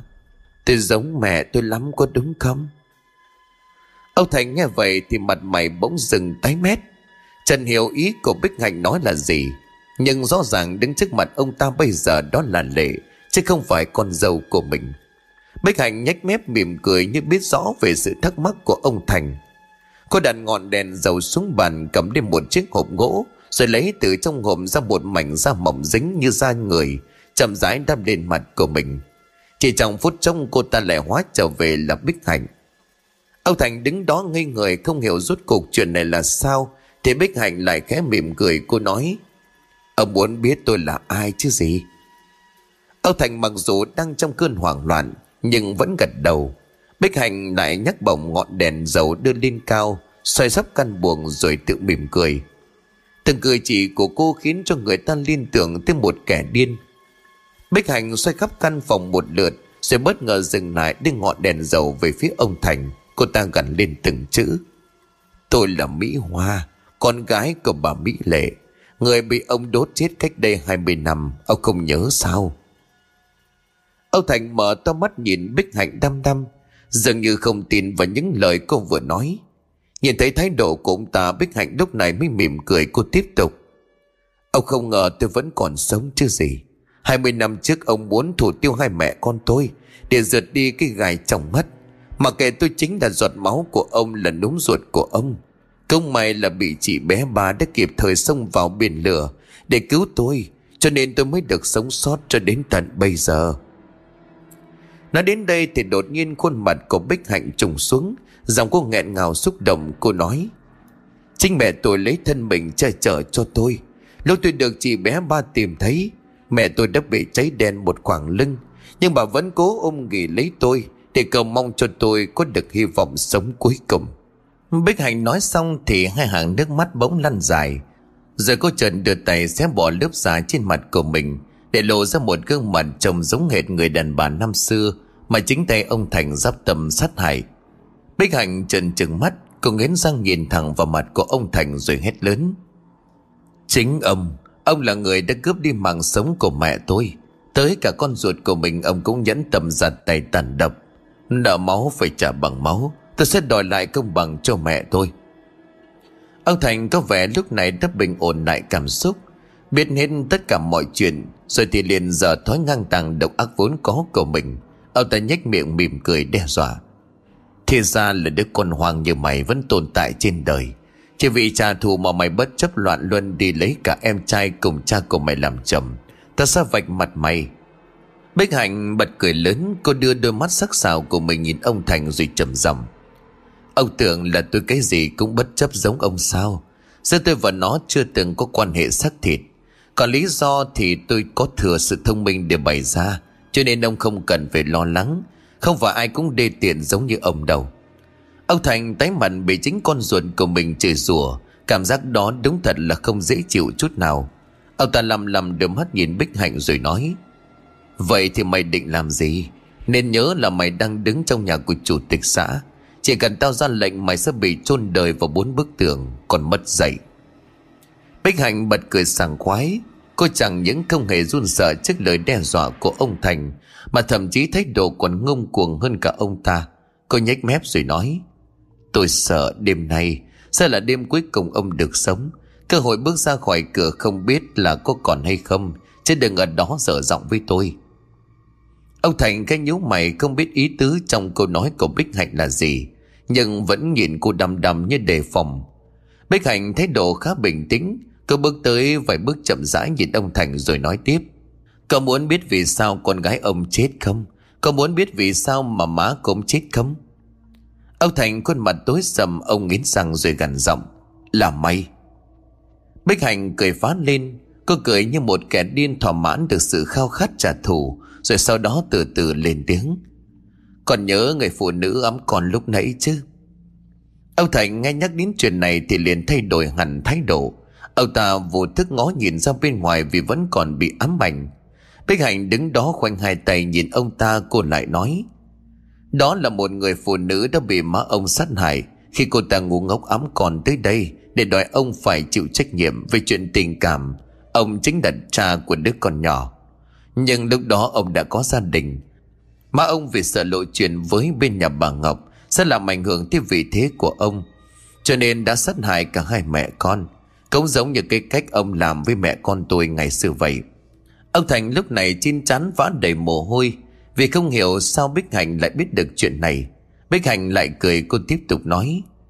Sát hại xong rồi chấn điểm, chôn bùa xung quanh bốn góc nhà Để hồn ma cô ta không thể vào nhà để trả thù. Quả thật là thâm độc. Nhưng cũng còn may là cô ta vẫn có thể ám hồn đến thằng Nhân, Làm cho nó điên loạn nghiệp báo có chạy đằng trời. Âu Thành không nhịn được lớn tiếng, Mày im đi, Mày đã giết con tao có phải không?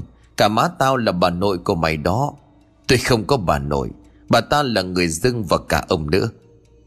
Bích Hạnh nói xong thì đột nhiên ngưng cười. Cô mở to đôi mắt nhìn ông Thành chăm chú nói tiếp, Chính tôi đã giải thoát cho cô ta Chính tôi đã lấy lá bùa ở bốn xung quanh góc nhà lên Để cho cô ta vào đây giết chết bà Hải Lý. Công chính tôi đã đẩy con gái cùng xuống ao Vì nó không xứng đáng trong cái nhà này. Ông Thành nghe đến đây thì không thể nào chịu đựng được nữa. Ông ta khuôn mặt đỏ ngầu cuộn tay vật thành nắm đấm Nghiến răng nhìn Bích Hạnh mà vừa thở hắt ra vừa nói Còn mất dạy, Tao phải để cho mày đi theo đoàn tụ má của mày đồ nghiệp chướng. Rất lời ông Thành liền xông tới nhưng chưa kịp làm gì thế đã bị hai gã đàn ông từ đằng sau lao vào giữ. Bích Hạnh mỉm cười giang hiệu thì một gã liền dư chân đạp thẳng một phát vào khớp gối của ông, Làm chồng ta ngã quỷ Bích Hạnh từ từ đi tới, Cô đưa bàn tay ra thì gã đàn ông còn lại hiểu ý, liền đặt vào tay của cô một con dao nhỏ. Bích Hạnh cầm con dao không chần chừ, liền dạch một đường dài vào mặt của ông Thành. Ông ta đau đớn hết lên nhưng liền bị hai gã đàn ông lập tức dùng tay bịt kín miệng lại. Bích Hạnh, cái sắt lưỡi dao vào cổ cũng Thành mỉm cười. Nợ máu, phải trả bằng máu. Tôi đã nói với ông rồi phải không? Ông Thành lúc này đang vô cùng sợ hãi Vì thấy Bích Hạnh đã có sự chuẩn bị kỹ càng từ trước như vậy. Thì ông ta biết chắc mình không có con đường sống. Ông ta lắc đầu ngoài ngoài như thay câu nói van xin. Bích Hạnh bật cười lớn, Cô lấy từ trong túi áo ra một tờ giấy gì đó, Rồi đưa ra trước mặt của ông Thành hất hàm nhìn ông ta nói, Ký vào đây thì ông sẽ được toàn mạng. Ông Thành liếc sơ cũng nhận ra đó chính là giấy ủy quyền và chuyển nhượng hết toàn bộ tài sản, nhưng lúc này tính mạng mới là quan trọng. Ông ta liền gật đầu thay cho câu trả lời Vì miệng đang bị bịt kín. Bích Hạnh lại nhìn hai gã đàn ông sang hiệu. Họ gật đầu buông bỏ ông Thành ra nhưng vẫn đang ở trong tư thế khống chế. Ông Thành trong tình huống này không còn cách nào khác, Đành phải bắt buộc ký giấy đưa cho Bích Hạnh. Cô cầm toàn bộ số tài sản của ông Thành trong tay, Rồi đưa lên cao tầm mắt, Nhìn ngắm cho thật kỹ Đoàn mỉm cười quay lại nói với ông ta. Ngôi nhà này tôi có thể không cần, Nhưng đất đai ruộng vườn thì nó phải thuộc về tôi. Ông Thành nghe không hiểu nhưng cũng không còn quan tâm vì nghĩ rằng mình vừa thoát khỏi bàn tay của tử thần. Nhưng Bích Hạnh không phải là người đơn giản. Cô liếc mắt sang hiệu cho ngày gã đàn ông. Họ lập tức gật đầu rồi lao vào túm ông Thành. Dùng con dao rồi cắt lìa đi chân của ông ta bằng một đường ngọt lịm. Ông Thành kêu rú lên một tiếng, Đau đớn ngã quỵ xuống nền gạch tàu. Bích Hạnh lúc này mới cầm lấy ngọn đèn dầu. Cô ngồi xuống nhìn ông Thành đang quằn quại mà ngả nghi nghiến rằng nói. Năm xưa tôi khóc thì ông đòi giết chết tôi. Bây giờ tôi sẽ trông đếm thử cảm giác này. Nóng chảy nó như thế nào? Ông Thành nghe đến đây thì cũng đủ biết Bích Hạnh muốn tiêu chết mình. Vì lúc này hai chân cũng ta đã bị cơ thể tàn phế không thể chạy nổi. Ông Thành sợ hãi cầu xin. Hạnh à, à không Hoa. Tha thứ cho cha, cha sai rồi. Cha biết lỗi rồi làm ơn nghĩa tình. Làm ơn nghĩ tình cha con. Cầm miệng. Ông không có tư cách để làm cha tôi. Chờ chết đi. Bích Hạnh quắc mắt lên, Nhìn ông Thành bằng một ánh mắt rực lửa Như muốn một rào kết liễu ông ta đi Cho thỏa nỗi căm thù. Nhưng cô cố kìm nén lại, Cô muốn để cho ông ta nếm trải Cái mùi vị của mẹ cô ngày xưa. Từ từ đau đớn mà đón nhận cái chết, Để cho ông ta thấm thía được tội ác Mà mình đã gây ra như thế nào. Bích Hạnh đưa mắt nhìn hai gã đàn ông Như ám thị sau đó cả ba người mới cùng nhau bước vội ra bên ngoài. Bỏ lại một mình ông Thành trong căn nhà rộng lớn, Cùng với hai cẳng chân đang chảy máu ròng ròng. Bích Hạnh vứt ngọn đèn dầu xuống đất, Vì xung quanh căn nhà được cô tầm sẵn dầu hỏa, Rất dễ dàng bốc cháy. Cả căn nhà nhanh chóng chìm trong biển lửa, Cùng với những cột khói đen đang cao vút. Sáng chói cả một vùng trời. Bích Hạnh nhìn ngọn lửa cô mỉm cười, Với một khuôn mặt lạnh tanh không hề vương lại một chút cảm xúc gì thương xót.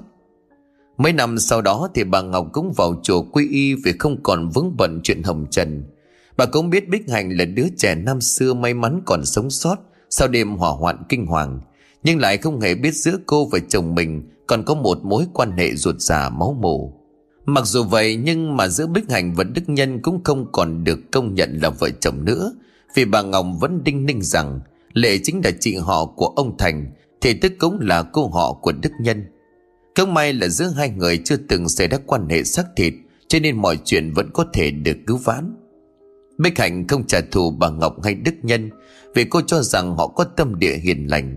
Một người là bị vô tình cuốn vào, Còn một người là bị thế hệ đời sau, Cho nên cô mới nương tay mà không truy cùng giết tận. Xóm lá bắt đầu bước vào mùa xuân rộn ràng trong từng tia nắng ban mai, Đang trải dài trên một khoảng sân mang theo không khí thật an lành. Thật dễ chịu, thật vô cùng ấm áp. Mỹ Hoa ngồi trong căn nhà mới khang trang ung dung hấp một ngụm trà Cô đưa mắt nhìn ra ngoài trời trong xanh. Bà giác ngó lên thấy những cánh chim đang trao lượn Mà trong lòng tự nhiên thấy thanh thản yên bình. Mỹ Hoa ngồi đó tự nói một mình như đang thầm cầu nguyện. Mẹ con gái hạnh phúc rồi. Mẹ ra đi thanh thản. Nếu có kiếp sau con cũng xin được làm con của mẹ. Để bù đắp lại những nỗi đau Mà mẹ đã phải chịu đựng Cả cuộc đời vì số phận Và vì con.